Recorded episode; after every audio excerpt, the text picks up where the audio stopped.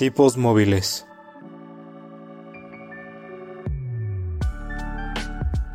Un podcast que va más allá de los libros y de la realidad.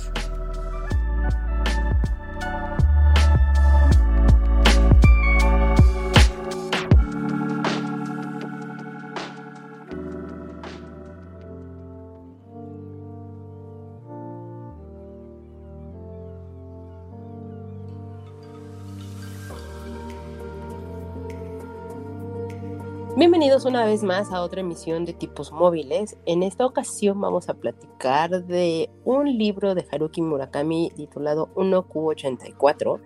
Pero para platicar de ello, permítanme presentarle a la persona que me propuso este libro. Davidcito, ¿cómo estás? Bien, ¿cómo estás? ¿Cómo te ha ido? Un poco agripada, de hecho, espero no se note demasiado, que estoy todavía un poco constipada y como tipo Carlitos, pero fuera de eso, todo bien. Eso es una muy buena noticia. Digo, el día de hoy tendremos entonces de invitado especial a Carlitos. No, no es cierto. Ja, ja, ja, ja. No, pero sí tenemos un invitado que tal vez en línea necesitamos un punto intermedio, ¿verdad?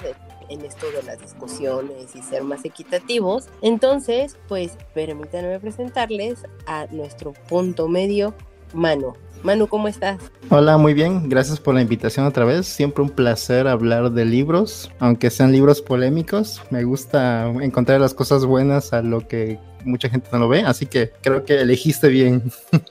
Me parece perfecto, Manu, y pues más que bienvenido aquí, ya sabes, tu, este es tu programa también para venir a platicar, discutir y demás de libros. Aunque bueno, ya sé que de repente estás con Bosco, pero te estamos ahí como mezclando un poquito. Aunque, Un poquito nada más. aunque está apretado, siempre es un placer. y eso me encanta, Manu. Y bueno, ya nos conocemos la dinámica los tres de cómo funciona el programa. Entonces, Manu, pues si quieres platicarnos qué has estado viendo, leyendo, escuchando, etcétera, en estas semanas. Sí, pues estas semanas he estado como que un poco, no, no desanimado, pero como que un poco apagado, no siento como que la chispa. Entonces como que me di la tarea de ver cosas o leer cosas o jugar cosas que, que me hacían feliz como que en la juventud, en cuando iba en la prepa y en mejores momentos de la vida, cuando tú eras más optimista tal vez, o menos realista. Y estuve viendo las películas y me, me iba a maratonear todas las películas de Harry Potter, pero solo llegué a ver la primera y la segunda. Ya tiene como 10 años que quería maratonearlas, pero nunca me había dado el tiempo o no las encontraba. Está, han estado muy raras en, en streaming y así. Quería comprar los Blu-rays y todo eso, pero no los encontraba. Entonces ya empecé a ver Harry Potter. Gran experiencia volver a verlas, ¿eh? Después de como que será unos, ya tiene bastante que las vi, las, las, primeras, yo creo que más de 15 años también. Y muy buenas, todavía se mantienen. No sé si ustedes vieron las películas. Sí, me acuerdo. Todas, ah, perdón, todas. claro. Sí, yo me he visto todas. La verdad es que nunca me las he, o sea, nunca he visto las ocho películas así de tiro, pero una diaria creo que sí, sí lo he hecho. Y Son, sí, buenas, son son- son como que muy, no sé, como que sí se siente como que la magia de la, de la historia y realmente son buenas adaptaciones de los libros. Las, menos las primeras dos como que no le quitan mucho de lo que pasa en los libros y sí, sí, no me acordaba de, de, que, de, de cómo eran, pero sí me gustaban bastante otra vez que las vi. Se disfrutan, se disfrutan, la verdad es que sí, y aprecias cosas. Y si todavía quieres ser un poco más intrépido, te podría tentar a que leyeras los libros y se complementa muchísimo más la historia, porque obviamente hay cosas que eliminan y cambian para las adaptaciones. Pero cuando las tienes tan frescas las películas y lees los libros, o a la inversa, acabas de leer los libros y ves las películas, creo que tú mismo puedes armar muy bien toda la película y, y se disfruta. Bueno, a mí me agrada esa experiencia. Justamente hace, como, justamente hace como unos meses leí el primer libro otra vez. Este, también los le- también los leí casi a- cuando estaban saliendo en español. Una amiga me los prestaba, entonces sí recuerdo que iban bastante bien con mientras iban saliendo los iba leyendo.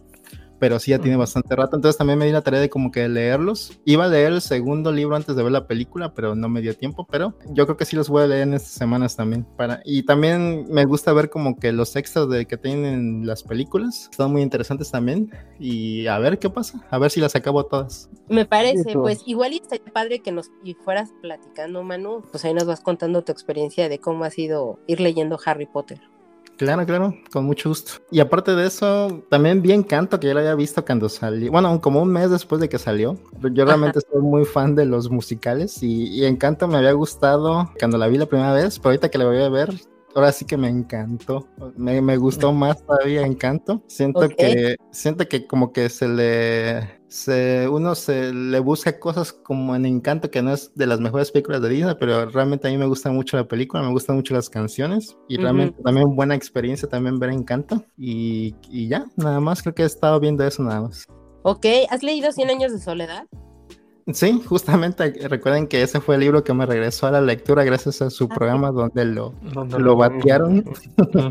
Y realmente sí se parece demasiado la película a- al libro y también a un juego que ya les, les comenté, creo que sabes que vine, les comenté que había un juego que se llama What Remains of Edith Finch.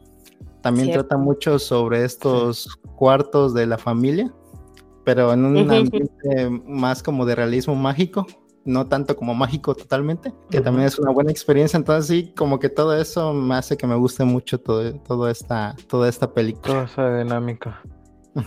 Y el estilo, el estilo latinoamericano mm, ahora me está gustando mucho más. Antes no lo apreciaba tanto, pero ahora siento que realmente es muy único, muy colorido y me gusta bastante.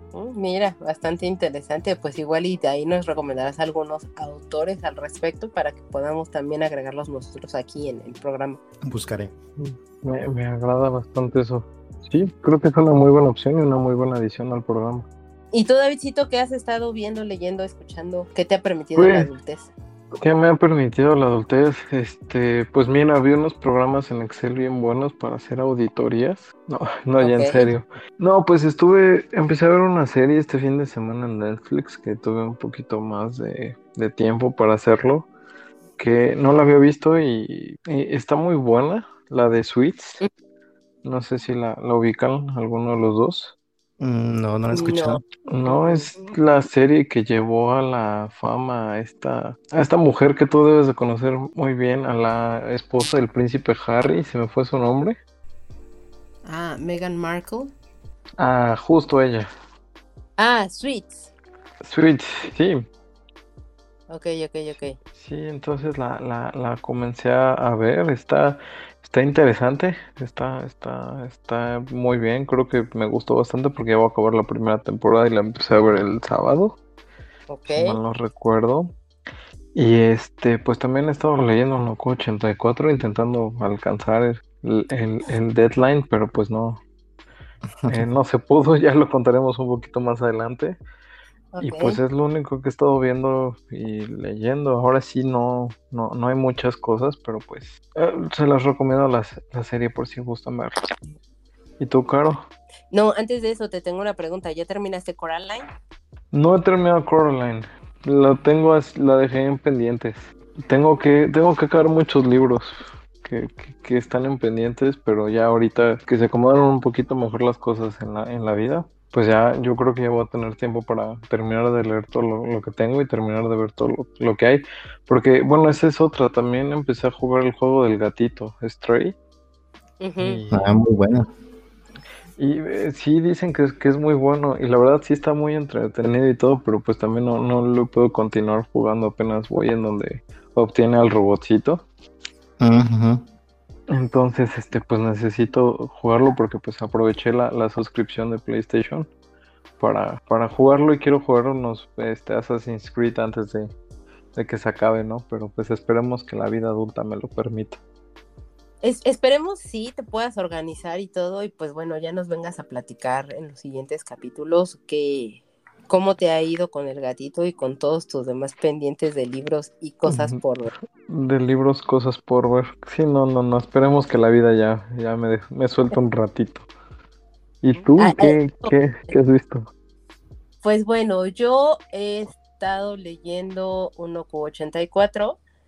Detuve un- por un momento Kenia Bell, que estaba leyendo. La verdad es que llevaba muy poquito y lo empecé a, me empezó a gustar y todo y dije, necesito prestarle un poco más de atención a este libro.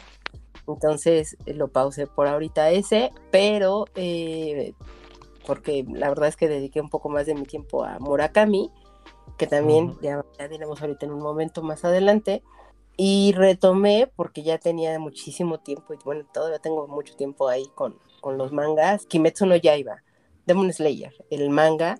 Ya he avanzado más, ya voy un poco más de la mitad de la serie, me ha gustado, me ha impresionado, estoy un poco impactada en lo que va a venir, porque ya, ya pasé lo que, lo que ya animaron y lo de las películas, también o eso ya lo pasé. Entonces, eh, quiero, quiero saber qué, en qué termina el, asunto. Eh, entonces, ahorita estoy como en, en, ese punto y, este, y pues acumulando más libros porque pues, vienen cosas más interesantes para el mes de septiembre. Igual de una vez doy el anuncio, lo doy al final. En el mes de septiembre vamos a unirnos con nuestra amiga Janet a una bonita iniciativa que se llama Viva México Lectores, donde vamos a estar impulsando a autores mexicanos nosotros vamos a platicar del libro de Mónica Hernández, se llama La Cofradía de las Viudas, por si nos quieren acompañar, si se quieren unir con nosotros a la plática y todo, más que bien recibidos para ello. Y pues entrarán de las dinámicas y más cosas adelante o conforme nos vayamos acercando al mes de septiembre, pero ahorita que es el programa previo a ello, pues estamos en, en ese asunto y pues obviamente estoy retomando algunos de los poquitos autores mexicanos que tengo en mi librero para poderlos recomendar también eh, a todos ustedes. Em, y pues ya, eso es todo lo que ha sucedido por ahorita en mi vida. Estén ahí. Me, queda, me queda bien porque justamente es lo que estaba buscando más autores mexicanos. Voy a andar pendiente. Por favor, o sea, súper pendiente en septiembre vamos a estar ahí subiendo como mucho contenido al respecto para que estén pendientes de, de nuestras redes sociales. Pero ya empecemos a hablar de este tema de 1Q84 porque pues, todavía nos falta hablar de El elefante en el cuarto, que eso más adelante lo veremos. Pero, ¿de qué trata 1Q84? 1Q84 es una novela fantástica escrita por Haruki Murakami.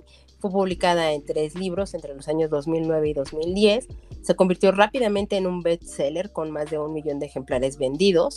Y el nombre de la novela hace referencia al libro de George Orwell, 1984, cambiando el número 9 por la letra Q, ya que en japonés ambas palabras son homófonas y se pronuncian exactamente igual como Q.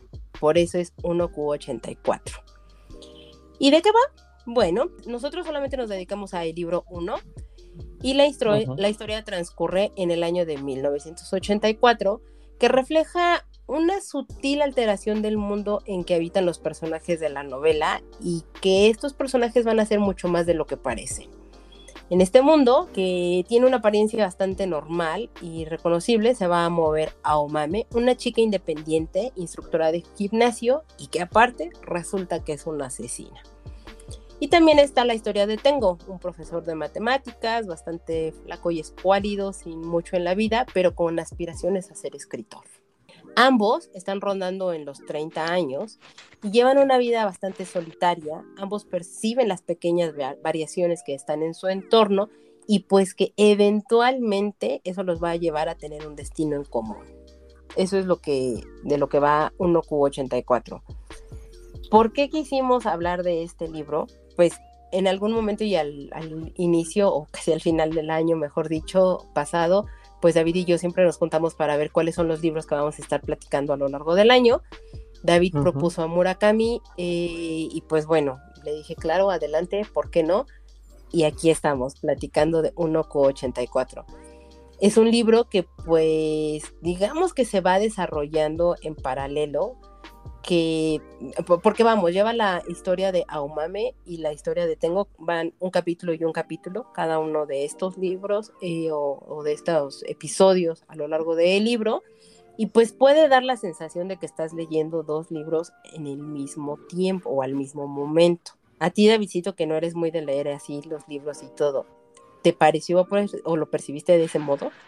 Sí, de hecho, eh, me acuerdo que dentro de las primeras pláticas que tuvimos sobre, sobre este libro eh, en WhatsApp, pues hablábamos justo, ¿no? De que, bueno, para esto los ponemos un poco en contexto. Caro no es muy fan de Murakami, yo había leído este Tokyo Blues y me había gustado mucho, entonces dije, bueno, ¿por qué no le damos oportunidad a otro, a otro libro de Murakami? Este fue la propuesta y este, hablando con ella, pues sí me decía un poquito ahí como de que Murakami sabía cómo hacer una asesina muy aburrida. En ese momento yo no había empezado el libro, pero fíjate que ya leyéndolo, eh, me gustaba más la, me, gusta más la historia de Tengo que de Aomame, porque justo la eh, siento que son dos libros totalmente diferentes, pero la historia de Tengo siento que es más, mm, ¿cómo decirlo? Es más fácil de percibirla como real, como algo que pasa eh, muy a menudo, porque incluso eh, el hecho de, de los primeros capítulos de que te mencionan que están haciendo el fraude con el libro de, no me acuerdo qué, de la libélula o algo así. La crisálida del aire. La crisálida. Sí, una disculpa. Me recordó mucho a la historia que pasó con, el libro de Carmen Mola. que, que, pues eran tres este, escritores que, que se juntaron, hicieron una novela, la publicaron con el seudónimo y ganó el premio Planeta de hace dos años, si mal no recuerdo, de hace uno.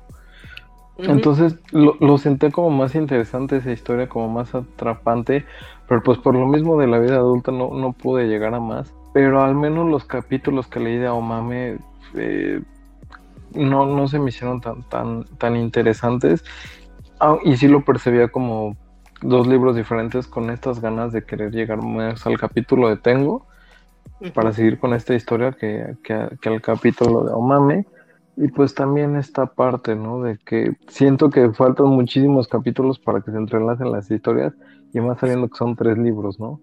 Entonces es como de, se van a entrelazar al final del, del primer libro y se va a desarrollar en el segundo, pero tener un fin en el tercero, o será al mediados del libro, o sea, no, fueron incógnitas que sí dije, bueno, esto no veo en qué punto Mama y Tengo se van a unir. Ok. Entonces, pues fue, es complicado leerlo. Creo que me recordó mucho también a Rayuela, con esta forma en mm. que tú puedes ir brincando los capítulos y de todos modos tiene sentido. Pero este sí siento que son como una historia más lineal que, que por ejemplo Rayuela. No sé a ti, Manu, ¿qué, ¿qué te pareció? Sí, coincido, se siente totalmente la desconexión entre las dos historias, entre los dos personajes. Incluso como que tienen actitudes muy diferentes una de otros. Pero sí, también coincido en que la historia de Tengo como que es más interesante, sobre todo por lo que le pasa a la escritora, bueno, lo que le está pasando a la escritora, o lo que le pasó a la escritora que, del que él va a editar el libro. Entonces sí, como que da más curiosidad saber qué va a pasar con esa historia que con la de Omame. Hasta mucho al final de, de, la historia de Omame es cuando ya vemos algo tantito nada más, pero no se llega a desarrollar casi nada realmente. Nada más te como que te deja un poquito picado de que algo va a haber, pero realmente no, no se siente. Y aparte como que Omame es un personaje quizá no muy interesante tampoco como que el, autor se enfoca en otras cosas más que en ella misma, sino más en sus, en sus gustos que en lo que ella podría aportar en su historia. Entonces se siente como que muy, muy, muy rara la historia de Omame. Realmente no, no te queda, no, no te queda como que mucho interés de, o realmente no se sabe hasta dónde va Omame realmente. Ya al final con Tengo, si tienes como que una problemática, sabes que Tengo está haciendo algo y que tiene esta, esta inquietud de que pase algo con lo que está haciendo del libro. Y aparte está como que el, otro problema de la escritora que, que, es joven y que tuvo problemas en su infancia. Entonces sí como que es mucho más interesante la historia de Tengo que la de Aomame. Y aparte siento que son, de todas formas los dos personajes son como que muy secos tal vez no expresan mucho, es más de lo que les está pasando a ellos, pero no sé, no sé, no sé realmente si es, que todo el, todo el primer libro se siente realmente como una introducción, así, pero muy extensa, y realmente no avanza hacia ningún lado. Sí, es que, no sé, yo tuve mucho conflicto en, leer el libro, de verdad traté de quitarme todo el prejuicio de lo que me he creado sobre Murakami He leído, creo que este es creo que el cuarto libro que he leído de Murakami y no, la verdad es que, o sea, le reconozco que, sabe perfectamente cómo trasladarte a los lugares, porque la parte descriptiva que tiene es muy, muy buena y, vamos, o sea, si has tenido la fortuna de estar en Japón, pues evidentemente te sientes ahí porque lo sabe hacer este señor, sabe cómo describir precisamente un, un ambiente, si es cálido, si es como muy acogedor o si es excesivamente frívolo, si estás alejado de la ciudad, si no estás tan alejado y estás totalmente en la metrópoli cosmopolita, etcétera. O sea, a, modo descriptivo es, es, buena la narrativa de Murakami en ese sentido, pero ya en lo que es la construcción de sus personajes, no lo sé. Ahí es donde yo tengo como grandes conflictos, porque e, en una reseña que estaba leyendo sobre este libro, pues llegaban a hacer un, un comparativo entre Aomame y Lisbeth Salanger de, de, Steve Larson de la trilogía Millennium. Y no sé si ustedes ya la leyeron, bueno, no sé que no la has leído, pero no, sé si de la ha leído. Pero no, debe de ser uno de nuestros siguientes libros, porque no, o sea, de verdad, yo no le veo ese, ese comparativo. El personaje de, de Larson es muy fuerte y con muy pocas cosas te lo describen perfectamente y lo entiendes o te genera como este conflicto de, de, qué es lo que sucede.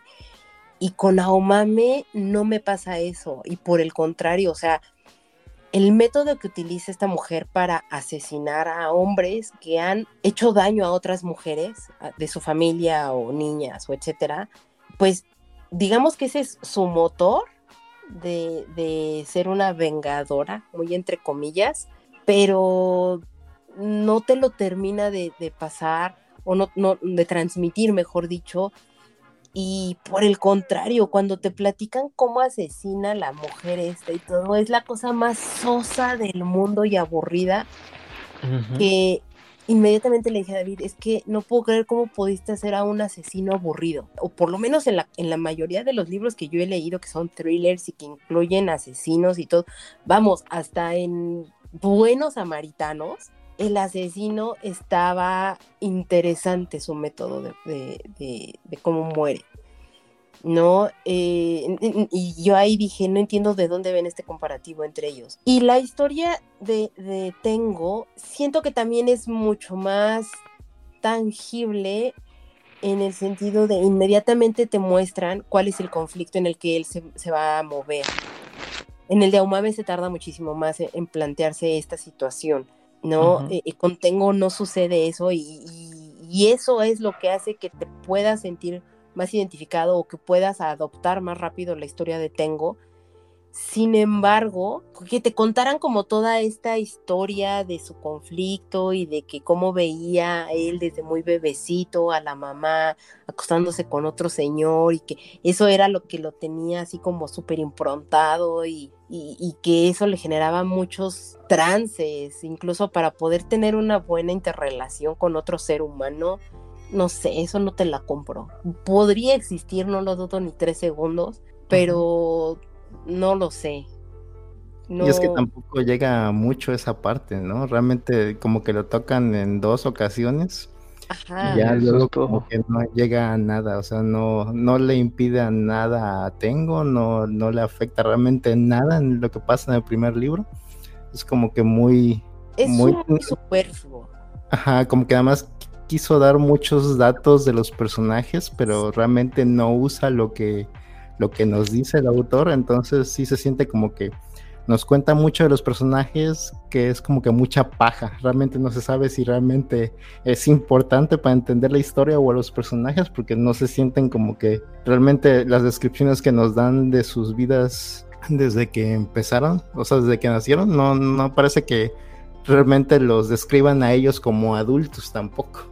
Y, y tampoco me dicen realmente, porque por ejemplo, pues te habla, y, esa es una de las cosas que yo siempre he visto en Murakami y que en otra reseña eh, también leía eso, ¿no? De, pues es que este hombre siempre se dedica no tanto a, criticar a la sociedad como tal, sino a la parte interna de los humanos y todo. Y en algún momento se lo platiqué a David, ¿no? De, de justo ese es uno de los conflictos que me da Murakami, porque para mí, si tú lees un libro de Murakami, de preferencia les recomendaría lean una historia corta, porque en historias cortas es mucho mejor y más sólido Murakami. Pero bueno, si tú lees una historia corta y tú lees o identificas perfectamente a los dos personajes principales, porque normalmente son dos personajes, un hombre y una mujer, ya tienes a todos los personajes de Murakami de todos sus libros, porque todos tienen siempre un conflicto, siempre tienen un problema psicológico, tienen un problema interno y, y conviven con esta soledad y falta de comunicación e interrelaciones humanas independiente de lo que sea la cultura japonesa y eso, ¿no? O sea, siempre tienen como esos conflictos. Y a veces es bueno y un poco bien llevado. En este caso creo que no está nada bien llevado. El conflicto que, por ejemplo, tiene Tengo eh, de, su recuerdo de la niñez, de cuando todos los domingos tiene que acompañar a su papá porque es cobrador de la NHK y bla, bla, bla, bla, bla. Y dices, ok, es como bien dijo Manu, es mucha paja. ¿A dónde me lleva esto? Y, y te platica todo ese contexto solamente para que en algún momento te diga es porque se tiene que citar con la chica a la que le van a corregir el libro y lo cita en un domingo y él tiene una crisis y la chica le ayuda a superarla. Fin. No hay más. Porque yo no encontré otra forma o no encontré otra cosa del por qué me platicaron todo el trauma del domingo o de las mañanas de los domingos para Tengo hay una cosilla, pero ya pasa muy al final, que es un poco la, relación que tiene Tengo con Naomame. Entonces, nada más ese aspecto, te contaron toda esa historia nada más para tener como que un punto de referencia para ese aspecto, pero realmente no era tan importante saber todo eso.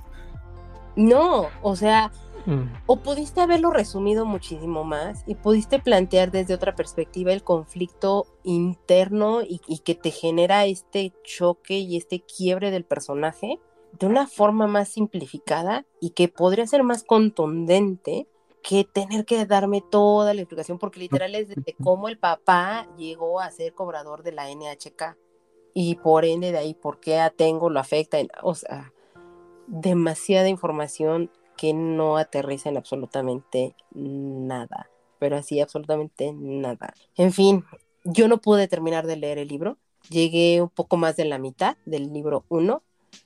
Eh, lo terminaré de leer por rigor, porque no sé dejar los libros inconclusos. Entonces, bueno, ya les iré medio platicando y eso, pero me, ha costado muchísimo trabajo incluso concentrarme en, en poder hilar las historias y todo, eh, ha sido muy, muy difícil porque, de nuevo, no les veo sentido a los personajes. Es como, es un personaje más que pudo haberse llamado Bla en cualquiera de los otros libros de Murakami.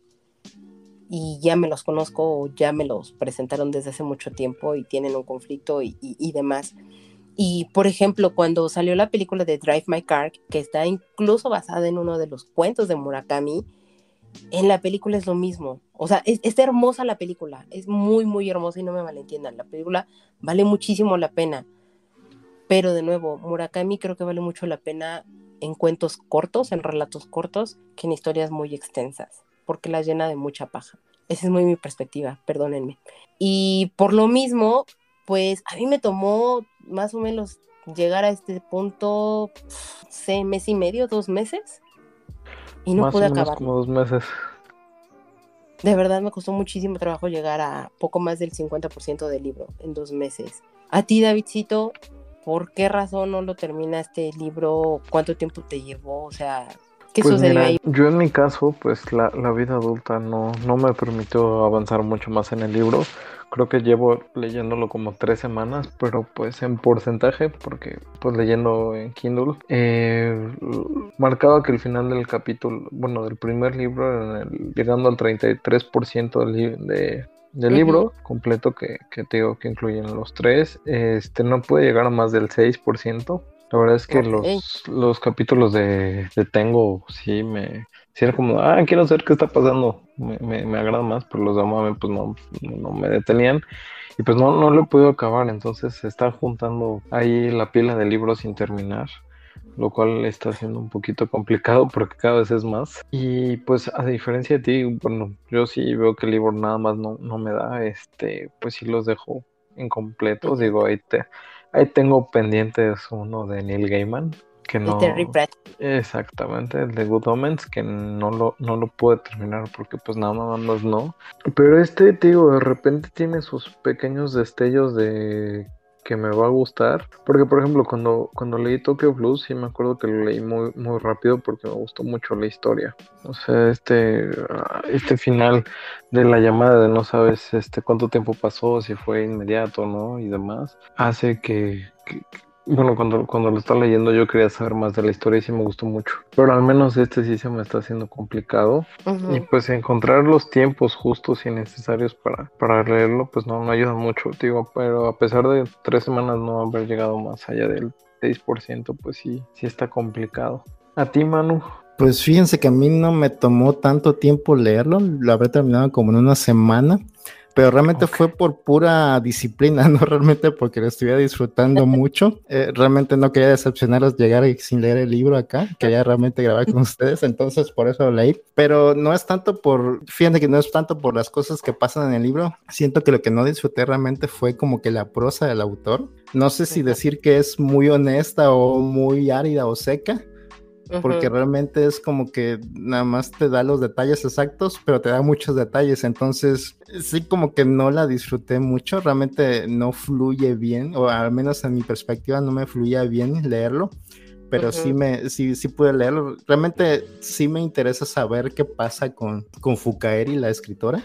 Es todo lo que siento, porque realmente el, el tema de estos grupos religiosos diagonal sectas realmente me interesa mucho y tengo, tengo un poquito de curiosidad de saber qué va a pasar, pero sí, digo, si tiene tantas buenas calificaciones, algo bueno debe pasar, pero realmente sí estoy como que con muy bajas expectativas del segundo y el tercer libro porque realmente siento que es demasiado largo para lo que cuenta y siento que no lo cuenta de una forma muy amena. No sé si realmente será cosa del autor o si, perdón, no sé si por los traductores tal vez la traducción. No, no creo que sea la traducción realmente, entonces pues, sí, sí cuesta trabajo entrarle realmente. Pero yo creo que sí voy a intentar leer el segundo y el tercer libro, además para no quedarme con la duda, porque realmente no me gusta no me gusta spoilearme en internet, así que mejor, mejor lo leo. Igual una semana y eso no es tanto como que, como que me va a dar perspectiva de, es que me gusta, me gusta consumir cosas que no me gustan,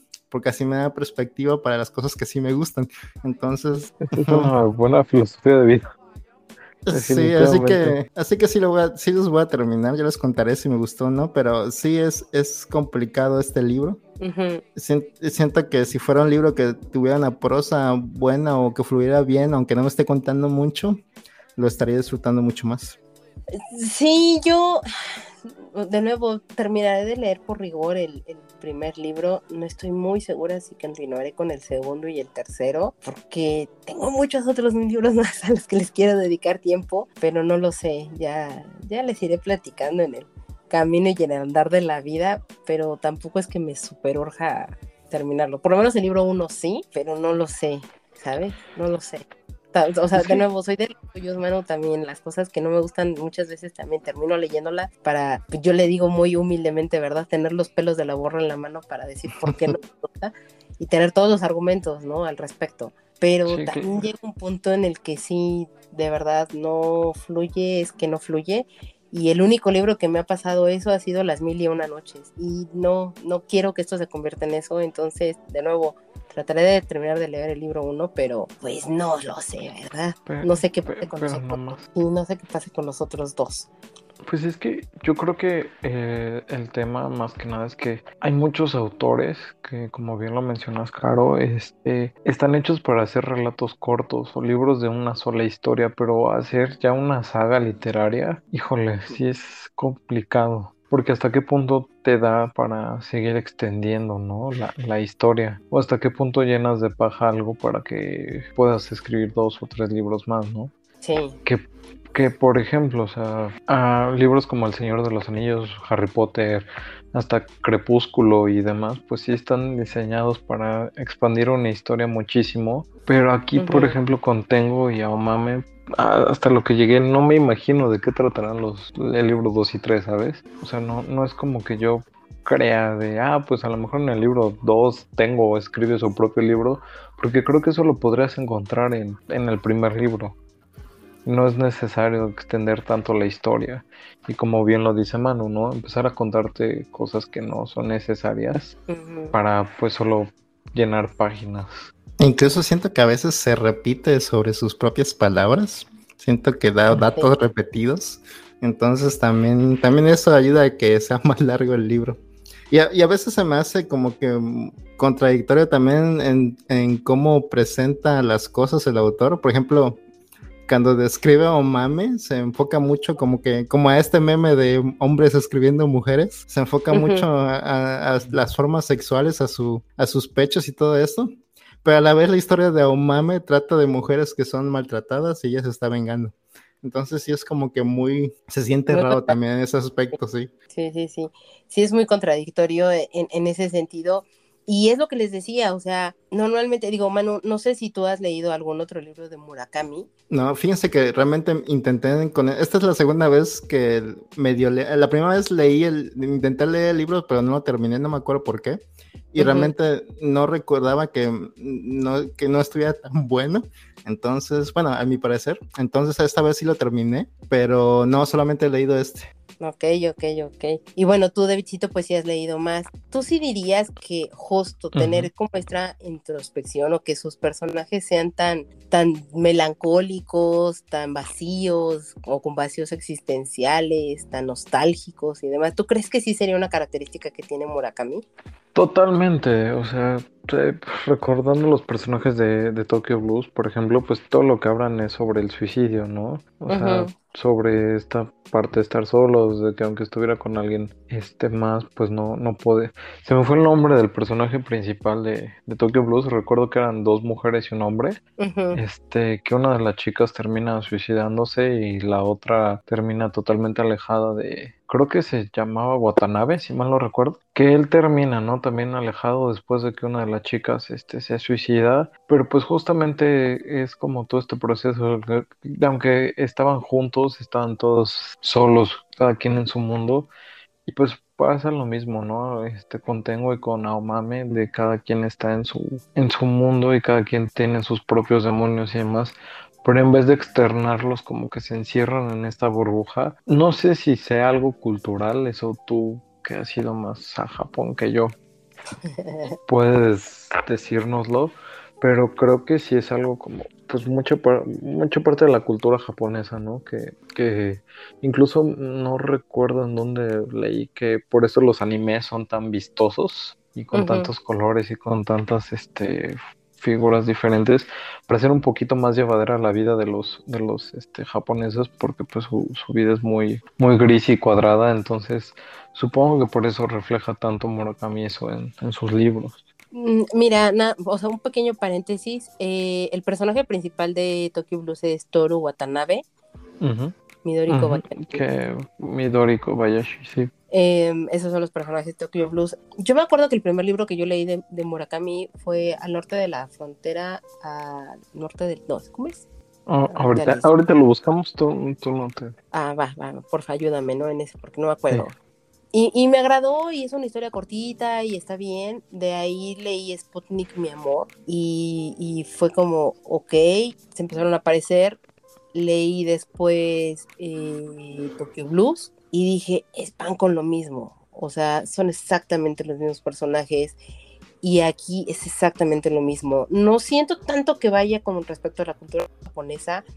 O sea, sí, los japoneses son muy cerrados, es muy complicado que lleguen a compartir sus, sus emociones, sus sentimientos y demás por una cuestión cultural y, y todo, pero aquí es demasiado lo que es la introspección que tienen los personajes, que no terminan de cuajar nunca y siempre tienen un conflicto existencial que aparece de la nada y que no lo sé, ¿sabes? No, no estoy muy segura de si tendría que ver por una cuestión cultural o no, pero sí, de nuevo, o sea, yo lo dije, para mí lees un libro de Murakami y ya conociste a todo el resto de sus personajes, solo tienen nombres diferentes y están en una situación relativamente diferente, pero la psique principal es que son melancólicos, que tienen como toda una vida muy solitaria, que siempre están como con un conflicto interno y evidentemente con una situación que los lleva al, tope de repente con sus emociones. Entonces, para mí, no, no, es, no sé si llamarlo una característica que tiene el autor, posiblemente sí, pero no se me hace una de las características buenas que tiene el autor, sobre todo para cómo llevarte o cómo acercarte a, las historias. Podría hacerlo de otra perspectiva y, y, sería un hitazo si no, o sea, si les diera una personalidad y una fuerza muy grande a cada uno de sus personajes y no fueran tan similares entre todas sus historias. Yo lo que sé de Murakami es que escribe mucho, ¿no? Que tiene esta disciplina de escribir todos los días. ¿Será que realmente veo en su Wikipedia que tiene como 14 libros y varios cuentos? No sé si será que realmente no se da el tiempo de entre un libro y otro como para pensar bien en nuevos temas o si realmente ya cayó como que en su zona de confort de escribir los mismos tipos de personajes y los mismos tipos de historias tal vez. No sé si sea el caso con él o algo así, ¿no lo, no lo perciben así? Eh, eh, o sea, Murakami escribe mucho de lo que él ha vivido, de lo que él conoce. Obviamente trata de meter siempre como parte de sus experiencias en el sentido de todo siempre se desarrolla en Japón o en lugares muy cercanos a, el archipiélago nipón y, y, de una u otra manera siempre trata de meter algunas filias, o sea, de hecho, una de las fijaciones que tiene Murakami y que después encontré como un dato curioso fue que es, eh, siempre mete en sus historias el que alguien se descubra las orejas y que sea, pues eso, una filia, ¿no? La que tienen. En este caso, una de las filias de Aomame es la cabeza de los hombres, la forma que tiene la cabeza de los hombres, que es una cosa muy extraña, pero ok, cada quien. Y siempre mete ese tipo de, de, cuestiones. No, no creo que esté mal escribir desde tu experiencia, y, totalmente lo estoy diciendo desde la ignorancia, porque evidentemente yo no soy un escritor o un autor, ni estoy cercana a ello, pero siempre tienes que darle una vuelta, una jibilla, un algo, porque yo recuerdo muchísimo platicando con un autor, eh, con, un autor mexicano, Antonio Ramos Revillas. Tuve el hermoso privilegio de trabajar con él, de convivir compartir muchas comidas y todo con él. Y me platicaba también eso, o sea, sí, siempre tomas cosas que son de tu vida, que has vivido, que observas, o sea, los, los autores sobre todo observan muchísimo, tienen estas libretitas para hacer anotaciones de cosas que le llaman la atención o ideas o cosas por el estilo que, que ahí aparecen y que les ayuda o les detona esta cuestión de construir una nueva historia pero en el caso de Murakami, él siento que siempre observa lo mismo, no trata de darle un giro, no trata, no, te podría asegurar si es una zona de confort o no, pero de nuevo, para mí los conflictos que tiene Murakami o que presenta Murakami en sus historias siempre son muy reiterativos. No, no lo sé. ¿Tú qué piensas, Davidcito? Eh, pues antes de dar mi opinión, el título del libro es Al sur de la frontera, al oeste del sol. Algo así era. Gracias. Algo así, casi. Eh, te equivocaste en unos cuantos puntos cardinales nada más. nada más. Este, pero pues es que creo que justo el escribir a diario y no darse tiempo como de explorar nuevas cosas genera este tipo de conflictos. Digo, no sé, por ejemplo, autores como Neil Gaiman que también llevan muchísimos libros. No sé si él se dé sus descansos entre libros o no, pero al menos sus historias son totalmente diferentes unas a otras. O sea, Sí, la mayoría son sobre cosas sobrenaturales, por ejemplo, eh, de los libros que he leído de entre Good Omens, ¿cómo se llama? Ay, se me fue el nombre del primer libro que, leí de Neil Gaiman. Neverwhere y, eh, y The Graveyard Book, pues sí son historias que, que, hablan sobre lo natural, sobre lo místico, ¿no? Pero son personajes totalmente distintos, cada uno que tiene una personalidad propia, que va desde el señor ejecutivo con problemas que quiere un cambio en su vida, como esta Dor, que también es una chica rebelde y que busca algo diferente en su vida, a cosas como este un, diablo y un ángel, ¿no? Pero aquí pues sí son personajes diferentes, pero que el trasfondo y la personalidad son, son como la misma, lo que mencionábamos hace rato, ¿no? Personajes con problemas sentimentales, con problemas de, algún tipo que, hacen que se vuelvan más retraídos, que no tengan como este contacto social, que sean como muy metidos en su mundo, con problemas como de suicidio y demás, que aunque parezca que todo está bien, todo va mal. Entonces si de repente a lo mejor sientes si los lees muy seguidos los libros uno tras otro o con algunos meses de diferencia, que estás leyendo lo mismo. No sé, tendrías que a lo mejor leerlos más espaciados para sentir que son historias diferentes o algo así. No lo sé, la verdad. Sí, es, es muy complicado y, o sea, por ejemplo, otra persona que es sumamente prolífica y que escribe todos los días es Stephen King. Así es. Y todas sus historias como que tratan de, sí, de temas paranormales, pero muy, muy diferentes. Y también en conflictos internos también un poquito diferentes, aunque a veces como que tiene un, tipo de personaje que repite, como es este padre de familia o algo así, que se vuelve loco o algo así. Entonces sí tiene como que esos, esos detalles que repite, pero sí se sienten diferentes las historias, incluso cambia de género entre libros a veces y crea historias que no tienen nada que ver con el terror el misterio. Entonces también tiene como que esos descansos, me imagino, para él de las cosas paranormales. Entonces sí, sí es no, no es extraño, pero realmente sí es, sí es este muy, muy. Debe ser muy difícil realmente contar una historia totalmente diferente si escribes todos los días. Y tal vez sea una cualidad que tiene Stephen King de hacerlo, pero como Murakami, como por lo que me cuentan realmente, yo no he leído, no lo he leído mucho pero sí suena como que tal vez debería buscar nuevas experiencias antes de ponerse a escribir. Igual a lo mejor lo que le gusta a él es escribir y no realmente contar historias. Eso también probable. suena probable. Sí, bastante, bastante.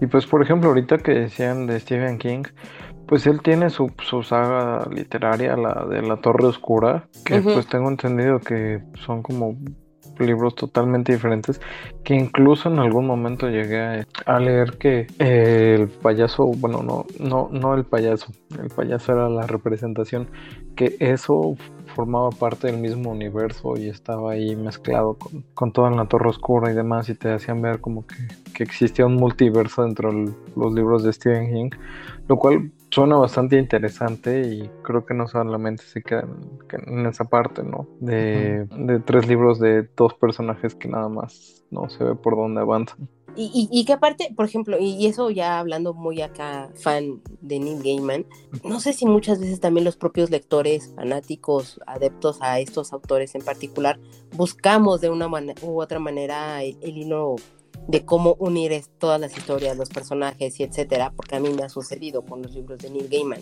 Pero sí veo una diferencia en, las personalidades, en las historias, en, lo que te transmite de una manera diferente a lo que a veces Murakami puede llegar a entregar. E, e incluso los propios conflictos, de nuevo, y haciendo el parangón que hacía, ¿no? Con, la reseña esta que leí de, Steve Larson y, Elizabeth Salander y y a Omame. Elizabeth Salander también es una persona que tiene un conflicto y muchos problemas de, muchas, muchas eh, dimensiones. Y, y, es una tipa que de verdad te impresiona y te impacta. Y a Omame no genera eso. Eh, de verdad, los invito a los dos a que lean los primeros tres libros de Steve Larson, que son los que realmente él eh, escribió. Y no sé, estaría bueno que después platicáramos, por lo menos leanse el primero y, volvemos a platicar eh, y retomamos a Omame para ver si ustedes están de acuerdo o no con lo que esta reseña decía. Honestamente yo no estoy nada de acuerdo con, con ese comparativo que hicieron, pero bueno, de nuevo es muy mi perspectiva y sí me, me generó como mucho conflicto al respecto. A lo mejor solo no somos fans de Murakami y ya. A lo mejor hay gente que sí encuentra todas estas cualidades en Murakami y solo nosotros no. Podría ser el caso. Podría ser totalmente el caso y estaría increíble que alguien en los comentarios nos dijera totalmente su punto de vista y pues eso, decirnos por qué nosotros no vemos o qué es lo que nosotros no estamos encontrando en Murakami y no vemos. Y bueno, a todo esto ya, el elefante en el cuarto. ¿Por qué entonces Murakami no ha ganado el premio Nobel de Literatura? Ha ganado muchos otros premios, pero nunca el Nobel. Siempre que viene el premio Nobel de Literatura, cada año está siempre en la mesa y en la boca de las personas y los lectores el, nombre de Murakami. ¿Por qué no lo ha ganado? ¿No lo merece? ¿Está sobrevalorado? ¿Creen que sí lo merece? Híjoles, va a estar muy chafa de mi parte comparar a los dos escritores, pero hace poco hicimos en la aventura la reseña de Nunca me abandones de Kazuo Ishiguro. Y creo que el estilo, no sé si sea realmente, siento que sí, más bien el estilo de los premios Nobel es como que un poco más clásico, más, y, pero sí se siente totalmente la diferencia entre, por ejemplo, este autor Kazuo Ishiguro, que también es, nació en Japón, pero es británico realmente. Entonces, sí se siente mucho la diferencia en la forma de contar las cosas. No sé si eso influye mucho en, ganar el premio Nobel o si realmente son cuestiones más políticas de gente que conoce a otra gente, pero no sé si realmente Murakami como que tenga una forma de contar excepcional, realmente siento que es como que muy común su forma de contar y sus historias realmente son, bueno, refiriéndome al único libro que he leído, ¿verdad? Pero su historia es como que muy estilo serie de los 90 de Japón. Realmente sí es como que intenta meter cosas un poquito choqueantes tal vez. Y en el final del libro hay como que algo paranormal. Pero no siento que tal vez su estilo de alargar mucho las obras, o la obra más bien que leí, no siento que sea como para que tenga un premio de ese tipo pero yo creo que me falta leer más Murakami para tener una opinión más profunda o más informada. Realmente estoy hablando por hablar. Entonces, no sé, también creo que, no sé, tal vez ese tema de que siempre escribe lo mismo también es algo que lo ha impedido que gane el premio. Tal vez si, si pusiera a explorar más tipos de personajes, tal vez. Pero les digo, es mi opinión ignorante sobre Murakami. Pues mira, yo creo que eh, justo como lo dice Mano, puede ser el tema de que escribe de manera muy similar todos sus libros, lo que puede llevarlo a no este a no haber ganado todavía el Nobel, pero también creo que eh, últimamente ese tipo de premios siempre está como en el ojo del huracán, ¿no? Muchas veces se dice que se da más justo por, por amistades, contactos o por eh, generar polémica más que por la calidad de los escritores. Y pues, por ejemplo, o sea, cuando le dieron el Nobel a, Bob Dylan, personas que pues, no sabían mucho de, ese tipo de temas, nada más por el chisme de que no lo quisiera recibir, de que no lo quería y demás, pues empezaron a meter en ese tipo de temas, ¿no? Más que realmente por, por otra cosa se les dio mucha publicidad al, premio Nobel y creo que pues también eso es algo importante, ¿no? Que, cada vez han ido perdiendo como más aforo este tipo de, de premios este, porque ya muchas personas ya, ya no lo siguen o ya no les importa, ya no les interesa y demás. Entonces, este, pues creo que también lo que buscan ellos es, es esta polémica, ¿no? A lo mejor y en algún futuro no muy lejano se lo dan a Murakami justo para volver a, crear polémica, porque pues ya es que incluso lo molestan que es el Cruz Azul de los, de los escritores. O el DiCaprio, que también ya ganó, ¿no? que ya ganó su, su Oscar. Entonces, pues a lo mejor y se lo dan en algún momento justo como para volver a traer este tipo de, polémicas a, los premios. Pero pues realmente es, complicado, ¿no? O sea, por ejemplo, a García Márquez, que, que, lo mencionábamos en algún momento, pues también se lo dieron. Y el libro que todo el mundo considera como el mejor libro de García Márquez, que es Cien años de soledad, pues nada más a nosotros no nos, no nos, no nos dio, ¿no? A mí sí. bueno, sí, pero a Caro y a mí no nos dio, digo, estaba bien bueno el chisme, pero, pero pues sí, de repente también es muy complicado, ¿no? Esta parte subjetiva de cómo, cómo dan los, los críticos los, los premios, ¿no? El premio Nobel de Literatura dudo mucho que sea por amiguismos. O sea, una de las razones principales por las cuales se da el premio Nobel, no se da solamente a un libro, se entrega toda la obra completa de un autor y se entrega por la, el aporte que está brindando hacia la sociedad literaria, porque está creando una crítica social, cultural, política o de algún otro entorno con respecto a una sociedad existente en el planeta y que eso puede ayudar a dar pie, foco de un cambio al respecto. Y tan no creo que esté pegado hacia el punto de los amiguismos que el último premio Nobel de literatura, que es Abdul Razak Guma de Tanzania, es un tipo que mucha gente no lo conocía, o sea, de hecho hasta que gracias a que ganó el Premio Nobel de Literatura, sus libros se comenzaron a traducir a el idioma español o a otros idiomas.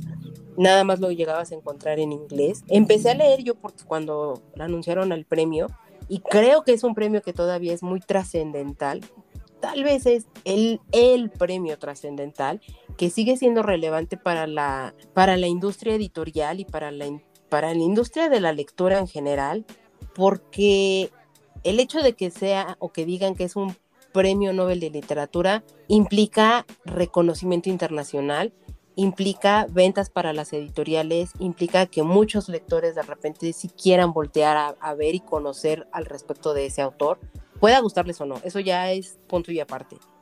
Pero el punto es, sí es un premio que brinda foco muy grande a el autor en cuestión que lo gana. El conflicto que hubo con Bob Dylan era de por qué un músico va a ganar un premio de literatura cuando en algún momento, y, y, no es tanto por el hecho de que no lo haya querido ir a recibir, el señor estaba en gira. El señor tiene muchos años y muchos días de gira y descansa casi nada. Casi toda su vida, casi todos sus años se la pasa en gira. Entonces, él fue una de las cosas que él dijo, él, si yo tengo que detener mi gira por ir a recibir el premio, muchas gracias, no lo quiero. Pero no es que no lo quisiera. Nadie negaría un premio Nobel de literatura, ni Bob Dylan negó un premio Nobel de literatura y le dijeron, lo tienes que aceptar, no tienes que venir, tienes que dar un discurso. Y el señor lo hizo, envió su discurso, lo grabó y fin. O sea, el señor por eso es un premio Nobel de, de literatura, aparte de todo el aporte que ha brindado de todos sus años de escritor. A esto, si le agregamos que, ok, Gabriel García Márquez, la obra más reconocida que tiene es Cien años de soledad, pudo o no gustarnos a nosotros, David, pero al final del día es un reflejo total de la sociedad y el conflicto que estaba viviendo la parte colombiana. Independiente de que le llamemos el chisme o no, sí, sí es un reflejo como tal de toda esa sociedad y de todos esos conflictos que vivían en esa parte. Y Gabriel García Márquez lo trajo a la vida. De nuevo, puede gustarnos o no, pero eso es lo que hace. Y eso es eso con muchos otros libros que yo he leído casi nada de García Márquez, es lo que lo hizo también un acreedor al Premio Nobel de Literatura. Murakami a mí no me ha entregado absolutamente nada.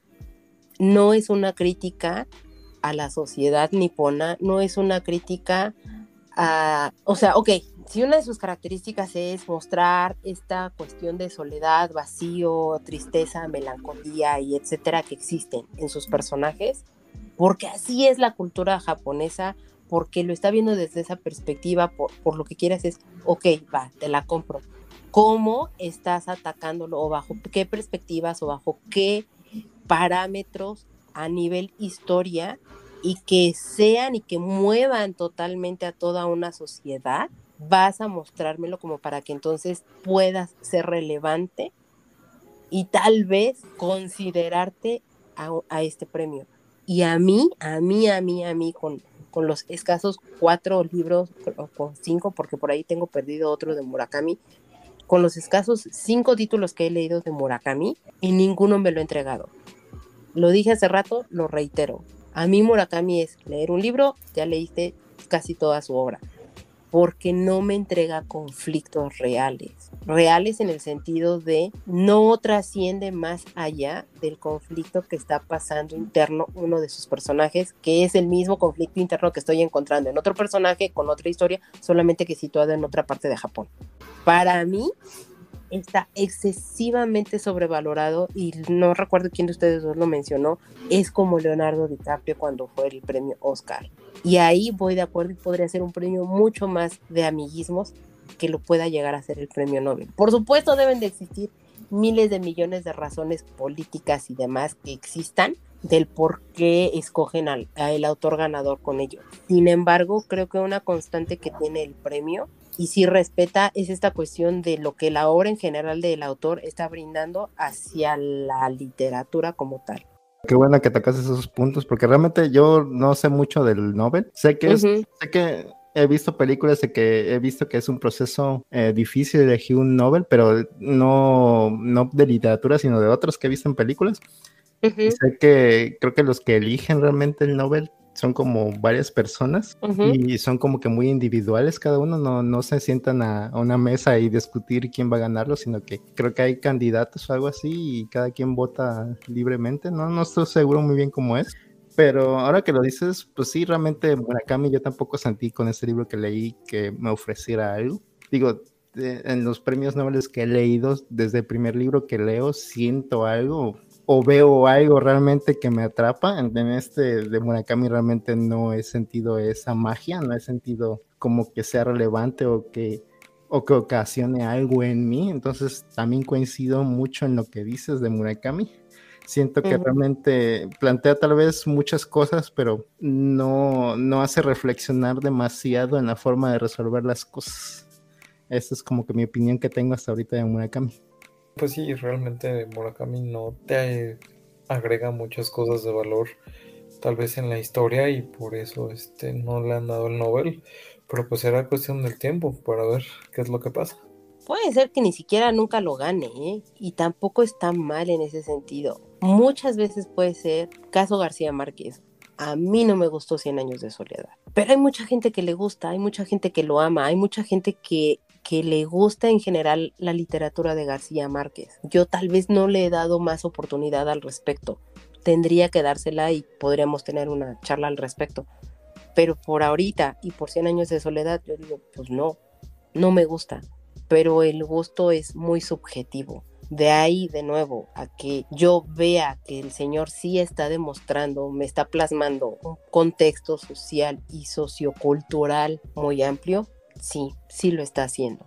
Murakami no me da eso, me traslada a Japón, pero no me traslada a un contexto o a un conflicto que esté viviendo la sociedad japonesa. Tal vez en unos años me calle la boca. Ya, ya lo el tiempo. Veremos qué pasa a lo mejor cambia y algo pasa. Puede no gustarte, por ejemplo, en algún momento cuando Orhan Pamuk ganó el Nobel de Literatura, no me acuerdo de qué año, pero cuando lo ganó, yo intenté leerlo y todo, leí, uy, no me acuerdo cómo se llama el libro. El, el libro empieza de un día leí un libro y toda mi vida cambió y me encanta esa frase y la sigo defendiendo y amando, pero tampoco me pareció como tan tan buena su prosa. A mí no me agradó tanto su prosa, pero me hizo voltearlo a ver y no lo sé, es, de nuevo, el, gusto es muy subjetivo, igual y estoy mal. pero bueno, correcto. Regresemos ya un poco hacia el libro y Manu, honestamente yo Davidcito no me atrevería a darle una calificación a un libro que yo no he terminado, pero Manu sí, entonces Manu, ya sabes, en nuestro veredicto final, calificación del 1 al 7 para 1Q84, libro 1, ¿Qué calificación le pones y por qué? Del 1 al 7 yo le daría un 3. Quizá, sí, un 3 porque tengo el optimismo de que tal vez por eso venden el libro 1 y el 2 juntos, porque realmente siento que a lo mejor no tiene sentido leer solo el primero sin leer el segundo. Entonces tengo como que esa, esa duda de que a lo mejor el segundo es la parte buena, ojalá. Entonces, por eso todavía le doy un 3. Si no, le daría un 2. Si toda la historia es como el 1, le daría un 2. Pero yo le doy un 3. A ver si cumple. A ver si cumple. Cuando termine el libro 2, por favor avísanos. Sí, les aviso. Cuando nosotros terminemos también de leer el libro, con muchísimo gusto también les daremos nuestro, nuestra calificación y veredicto. Ahorita yo no me atrevería a, a darlo, pero tampoco le auguro una calificación muy alta. Ya, ya llegará su momento en el que lo hablemos. aunque, sea un comentario que les deje al final. sí, sí, sí, sí. Una cosa es que escuché de Murakami hace mucho tiempo, pero realmente si no, no sé si realmente es cierto, es que como escribe en japonés con estos kanjis, estos ideogramas, realmente su forma de escribir tenía más sentido si veía los ideogramas que usaba. Entonces a lo mejor siento que a lo mejor podría ser que algo de esa belleza con la que escribe se pierde al traducirla, pero es algo que escuché hace mucho tiempo, realmente no tengo forma de comprobarlo. Entonces... Y fíjate, podría ser, ¿eh? Podría ser que la traducción no le esté haciendo justicia a el señor, porque también recordemos que parte de lo que es el idioma japonés, obviamente basado en estos ideogramas, que son los kanjis y en los tres diferentes abecedarios con los que cuenta el idioma japonés, influye mucho el cómo escribes una palabra porque engloba muchísimo más una idea y, posiblemente el concepto de lo que sea una frase se esté quedando muy corta al momento de traducirlo, que puede ser muy complejo, ¿no? Puede y, ser. y otra cosa que escuché de él es que realmente nosotros lo vemos como muy japonés, muy, la historia muy japonesa, muy de idiosincrasia japonesa pero he escuchado críticas que dicen que en Japón realmente a Murakami lo ven muy occidental, que siempre mete muchas partes occidentales o mucho referencia occidental, entonces también es complicado ahí, a lo mejor hay cosas que se pierden mucho y realmente no hay forma de traducirlas, entonces por ahí podría ir, tal vez, dándole beneficio de la duda a Murakami. Hasta Mira, ¿ves? Por eso invitamos por eso invitamos a Hate, claro. Alguien necesitaba tener una luz al final de este camino. Sí, apenas japonés y lean Murakami y nos cuentan. Estaría bueno saber eso si, si posiblemente la traducción es lo que no le está haciendo justicia a Murakami y por esa razón yo colérica digo que no merece un premio Nobel y mira, tal vez está haciendo todo lo contrario. ¿Qué tal que, que, eso es lo que lo lleva al premio Nobel de decir, no, es que nos es el traductor no, no la supo hacer, no rifó.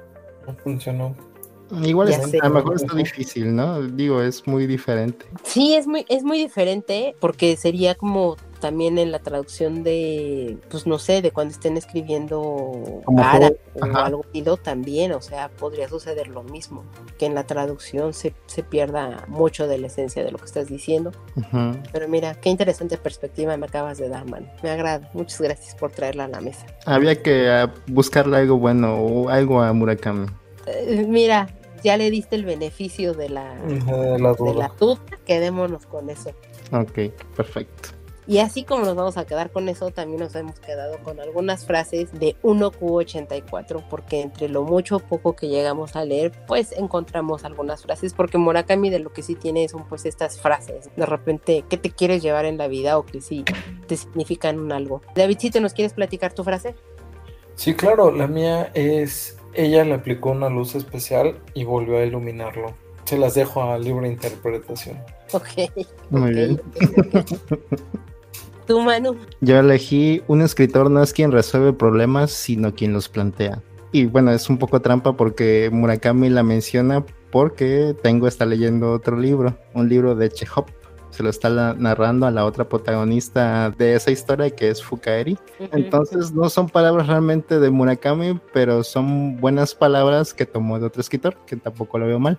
Y realmente su obra es muy así. Este, este, este libro nos da muchos planteamientos de problemas, pero no resuelve para nada. Entonces, a lo mejor esa es su filosofía tal vez por ahí va. Yo me quedo con la frase de no parecer algo no tiene que ser malo a la fuerza. Eso significa que a uno todavía no lo han encasillado.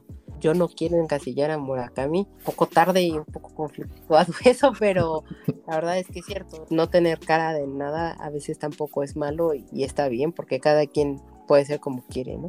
En, en resumen y, y como pequeña conclusión, por si no lo percataron, pues bueno, no soy fanática de Murakami. Intenté en algún momento de la vida hacerlo, pero él solito me desencantó. Si las personas que nos escuchan existe un fanático de Murakami, por favor, escríbanos. Nos encantará saber eso, qué es la parte que lo cautiva más a, a ese fanático de Murakami. Nos encantará escucharlos así como toda la gente que nos ha escrito Davidcito, porque tenemos algunos comentarios. Yay, comentarios. Si lo ves bien, empiezo yo. Por favor. Y pues tenemos el primer comentario de Artu, que nos dice, escuché algunos de los capítulos y me llamaron la atención. El del 14 de febrero, Chiclets, y 28 de marzo, Músicos en la Literatura. En ellos hablan de música y cantautores en el mundo de la literatura y la poesía. Mencionaron a Fernando Delgadillo y me vino un recuerdo de Edel Juárez, un escritor de poesía que ha incursionado en obras musicales con Fernando Delgadillo y Edward Oceransky, por mencionar algunos. Edel en uno de sus discos, Títeres de Tú, hace una lectura de pequeños versos de sus poesías y en ocasiones continúa leyendo a mitad de las canciones. Espero que lo puedan escuchar y mencionar en el programa. Arthur me, escribió en, algún momento eh, y me platicó como todo esto y nos mandó incluso el, disco de, este Edel Juárez. No sé si tú tuviste oportunidad de escucharlo, Davidcito. Me suena que sí lo he escuchado. Me suena que sí lo he escuchado. la, verdad es que lo, voy eh, le voy a dar una buena escuchada en algún momento y regresaré con comentarios para el siguiente programa. Porque me suena que sí lo, sí lo conozco y sí lo he escuchado en algún momento. Sí, porque, eh, ajá, perdón. Eh, tiene un sencillo que acaba de sacar con Fran Fernández, que es un cantautor español que también tiene canciones que me gustan bastante. Entonces, me suena que sí. Ok, ok, ok. No sé, él, te repito, nos compartió y te compartí a ti el, disco de Títeres de Tú, que él nos compartió. Yo la verdad es que sí le di una escuchada pero definitivamente no, no, es, no es mi tipo de música, no es, no es lo mío. Sin embargo, es linda la prosa de, lo que hace, o bueno, de la poesía que, que está escribiendo. Entonces, está, está, lindo, pero no, de nuevo, no es como parte de lo mío. Creo que a David le va a gustar mucho, es totalmente su onda y lo que a él le, le gusta, pero pues cuando le, le dé esa escuchada, que por favor nos diga qué es lo que opina Artu. Me parece más que bien. Y sí, yo espero que para el siguiente programa ya traer comentarios. Va, gracias por escribirnos, Artu, y compartirnos el disco. Nuestra amiga Janet nos escribió. Me gustó mucho el capítulo de bloqueos creativos. Como músico, creo que las artes tienen mala fama. Se cree que están alejadas de la disciplina, cuando en realidad es todo lo contrario. De la misma manera, las materias cuadradas, entre comillas, no están peleadas con la creatividad. Mi mejor maestro nos enseñó trigonometría con billar y cálculo diferencial con básquetbol.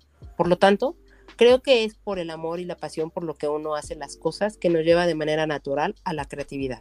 En resumen, hablaron y abordaron muy bonito el tema. Muchas gracias, Janet, y qué bueno que te gustó cómo abordamos el, tema de bloqueos creativos. La verdad es que nos pareció bastante interesante. Cuando Hilda nos lo puso en, la mesa, la, estuvo como lindo y tratamos de hacerlo pues, desde una perspectiva más amplia para que la gente pudiera identificarse y pues igual y más adelante podríamos retomarlo, estaría padrísimo poderlo platicar con algún escritor para ver pues cómo un escritor ya en forma o ya como tal enfocado en la literatura pues se enfrenta a estos bloqueos creativos o a la famosa hoja en blanco. Y por último tenemos el comentario de Adam que nos escribe, qué interesante que tocaran el tema de bloqueos creativos. Sin duda uno de los mayores retos como escritores y aunque pensé que sería más relacionado a los problemas de escritores, me gustó que lo hicieran muy general para que todos se sintieran aludidos de alguna manera. La forma en como lo comentaron, ayudó a dar opiniones de tratar el problema. Cuando yo siento que me, que me pasa, dejo de hacer lo que estaba haciendo y busco mucha inspiración. Ahí concuerdo con su invitada, ilustradora, en buscar imágenes o artistas que te muevan algo y te motiven a crear de manera diferente. Ahora les dejo una pregunta. En estudios recientes de Estados Unidos, post pandemia, he visto que la generación millennial es la que lee más, así como los centennials, mientras que el número se reduce en personas de mayor edad. ¿Sería similar en México o estamos con números muy diferentes? ¿Ven que la pandemia ayudó o empeoró los hábitos de la lectura? Quiero escuchar la, la opinión de Manu. En mi perspectiva, yo siento que no sé, fíjate, porque realmente no conozco gente más que ustedes, obviamente, y Bosco. Pero en mi círculo aquí local, no conozco mucha gente que lea de, generación millennial. Y pero en internet, fíjense que sí es, he visto más centennial que empiezan a leer con aplicaciones de Wattpad y eso.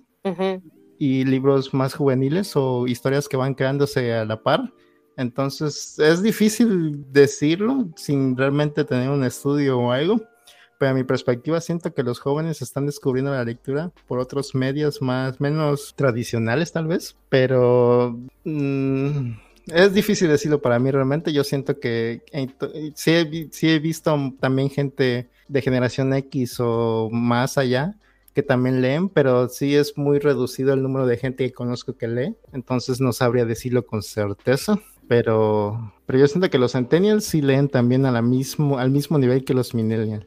Podría ser, podría ser. ¿Tú, Davidcito? Pues yo, citando a nuestro, a nuestro y tengo otros datos. he estado viendo últimamente muchos artículos en los que dicen que la generación centennial este, se está perdiendo mucho de muchas cosas, incluso la capacidad de retención y de atención que tienen debido a las redes sociales, por ejemplo TikTok, en el que se están acostumbrados a tener, a tener las cosas rápido y concisas, sin tener que estar esperando como pues a estos estímulos. Entonces que muchos están dejando incluso de, utilizar YouTube Instagram de, ver películas o también de leer libros porque se están acostumbrando justamente a estos videos cortos de que la mayoría son de menos de un minuto a, ver esta información o a tener información. Incluso estaba viendo, no me acuerdo si era hoy en la mañana o el día de ayer, un tweet de una chica que decía así como de que los centennials se están educando con, con TikTok y que pues muchas veces de esta, esta forma es como están aprendiendo y que no están validando la veracidad de, de lo que están viendo. Entonces que se está generando mucha desinformación y demás. Entonces, no sé, también dentro de mi círculo social, pues no, no se expande mucho la lectura. Digo, los que leían ya le siguen leyendo y los que no, pues no le dan como esta oportunidad a abrirse como a nuevas partes, ¿no? Incluso teniendo como dispositivos inteligentes y electrónicos como Kindle o este Kobo y demás para leer o el acceso a, a este a libros de manera más sencilla como que lo está dejando de lado. Sí, es que, no sé, yo estoy un poco dividida entre ustedes dos porque concuerdo un poco con Manu en, en redes sociales, sobre todo pues viendo las redes sociales de, nuestro programa, sí estás ah, existiendo o apareciendo una generación más joven, que son los centennials, pero también veo mucho esta división y lo que dices, David, de, pues, la cultura de la inmediatez, ¿no? Y la, la, falta de retención y la falta de, de, atención que están teniendo, o la pérdida de esta atención que están teniendo lo, la, lo, las nuevas generaciones, que yo lo veo excesivamente dividido. Por un lado tienes a las personas que sí les interesa leer, no importa qué generación sean, y que están muy involucradas en ello y, y, comprometidas, podríamos incluso hasta decirlo, porque pues hay estas nuevas redes, por ejemplo, como bien lo mencionó Manu, está Wattpad, que hay muchísima participación por parte de, de, de jóvenes, ¿no? En webtoons también, que las editoriales evidentemente se están percatando de ello y están volteando a ver a autores que se están, pues están haciendo de, de ese lugar, ¿no? Uh -huh. Sin embargo, eh, lo que también es una realidad es, no, no están siendo tan brillantes las obras que están surgiendo de Wattpad. Mm, claro, porque, porque son, son autores muy jóvenes también, ¿no? Es correcto. Entonces, muchas veces por el hecho de que están en contacto, o sea, el hecho de que estén en contacto con sus lectores es muy bueno, pero también creo que es muy malo. Es un arma de doble filo. Es muy bueno porque les permite tener esta retroalimentación e inmediatez de saber si lo que están construyendo vale o no mucho la pena y va a ser un éxito de venta o no. Pero también pueden ellos estar mermando su propia capacidad creativa en sentido o en función de no estar escribiendo lo que a ellos les mueve y les motiva y estar haciéndolo más en función de para que otros me consuman porque es lo que quieren. Y es que puedes comentar creo que en cada párrafo, ¿no? Que vas leyendo. Sí, es, es, es de nuevo, lo creo muy bueno, pero también excesivamente intrusivo eh, el sentido de, la coescritura de Wattpad. Me parece bueno y sano para poder recibir críticas, pero no lo veo tan sano en el sentido de no sé qué tanto estos autores jóvenes estén respetando su idea primigenia y de ahí lo estén trasladando para que le pueda gustar solamente como al público. Sí, claro, que como que se vean influenciados por los comentarios que están recibiendo y que por estos comentarios sientan la presión de cambiar su historia de uh -huh. su idea original, ¿no? Exacto. Y, y, de nuevo, o sea, tampoco está mal, pero pues no caigamos, vamos, no, que no les pase esto de Murakami, de, de no poder ver más allá de tu cuadrito, sino por el contrario, o sea, nutre y, y haz más robusta la, la idea, pues tampoco le puedes entregar todo al público porque si no se perdería tu esencia como creador. Muy, muy, muy, muy mi perspectiva y humilde opinión en ese sentido. Por esa razón yo estoy como muy dividida, ¿sabes? Porque entiendo perfectamente lo que nos dices, David, de este sentido de la gente no, vamos, el gran éxito de por qué TikTok ha funcionado es porque son videos de no más de un minuto uh -huh. y les entregan un chorro de información. Puede ser veraz o no, pero la gente ya ni siquiera se está inmutando por averiguar si es información veraz. Y por esa razón se está, o sea, es una bola de nieve que por ende se está dando esta desinformación a pasos agigantados. Y está la otra parte de chavitos que están súper comprometidos con autores jóvenes que los escuchan, que tienen una voz, que quieren levantar la voz y que están construyendo cosas en Wattpad o que están construyendo o consumiendo cosas ahí y que están aportándole cosas a alguien más que está creando, pero también es como hasta qué punto los propios creadores van a estar permitiendo la intrusión de los comentarios de su propio público o de su propia audiencia. Para mí es, es, esto está como excesivamente dividido no nada más en México, sino en el mundo, de una generación que consume exceso de contenido y que alguna la cuestiona y otros no. Si no, es un tema ah, un poco complicado y es meterse en camisa de once varas porque pues realmente depende mucho de la, de la generación y si de repente se vuelve difícil establecer en, por ejemplo, si millennials o centennials, porque pues mucha, mucha gente sigue diciéndole millennials a los que son centennials, ¿no? Entonces es complicado de repente encontrar como esta parte.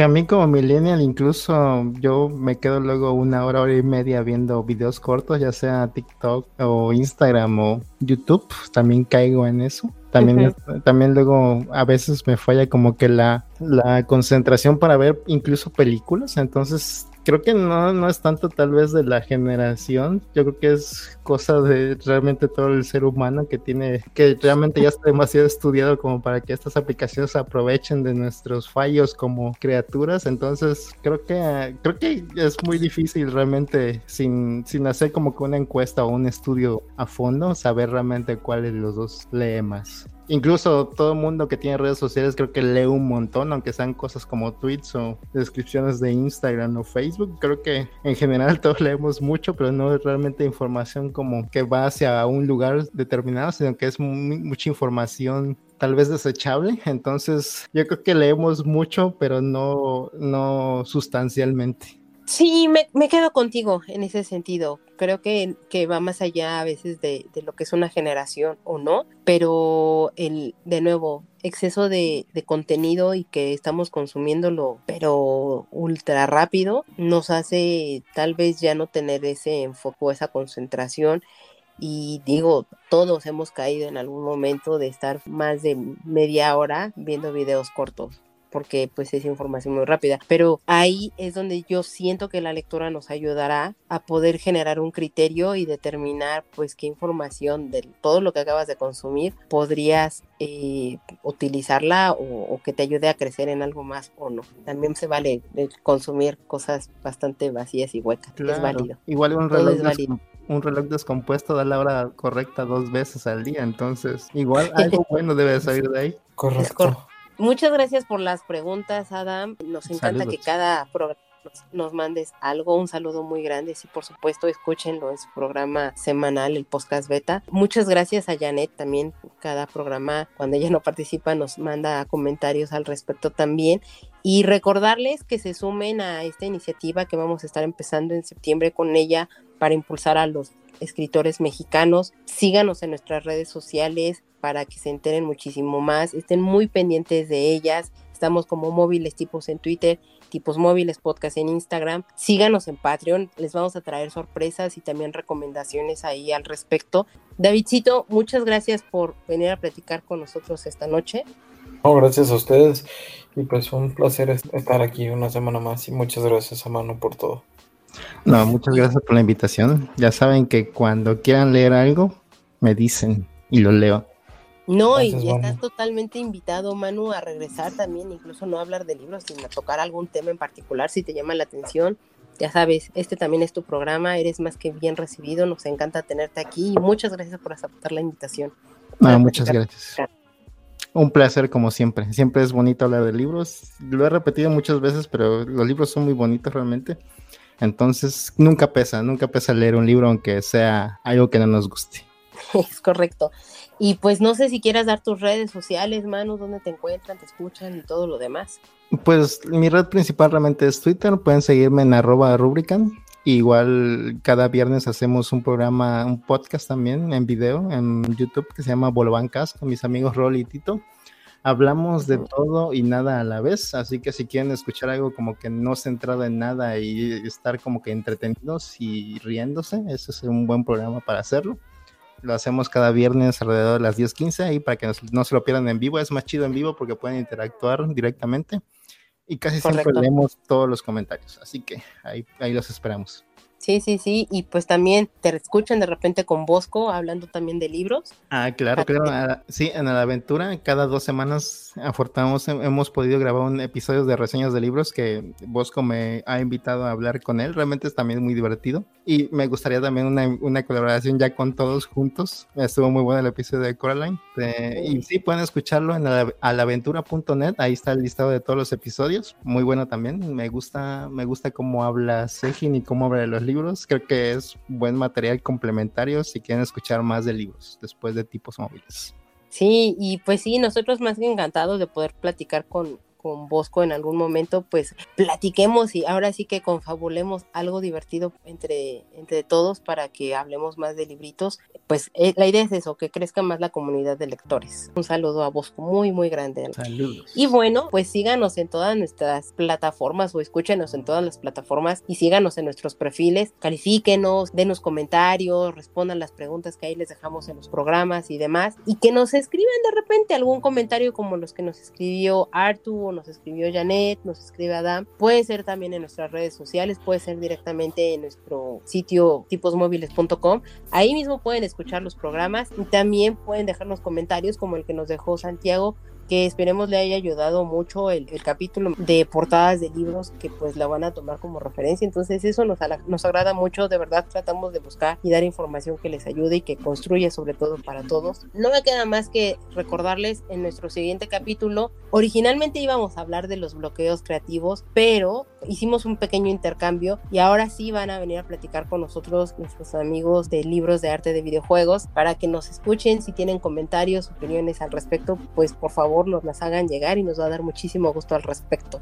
Eh, pues no me queda más que agradecerle a la gente que llegó hasta este punto y mi nombre es Carolina, muchas gracias y nos vemos hasta la próxima. Nos vemos.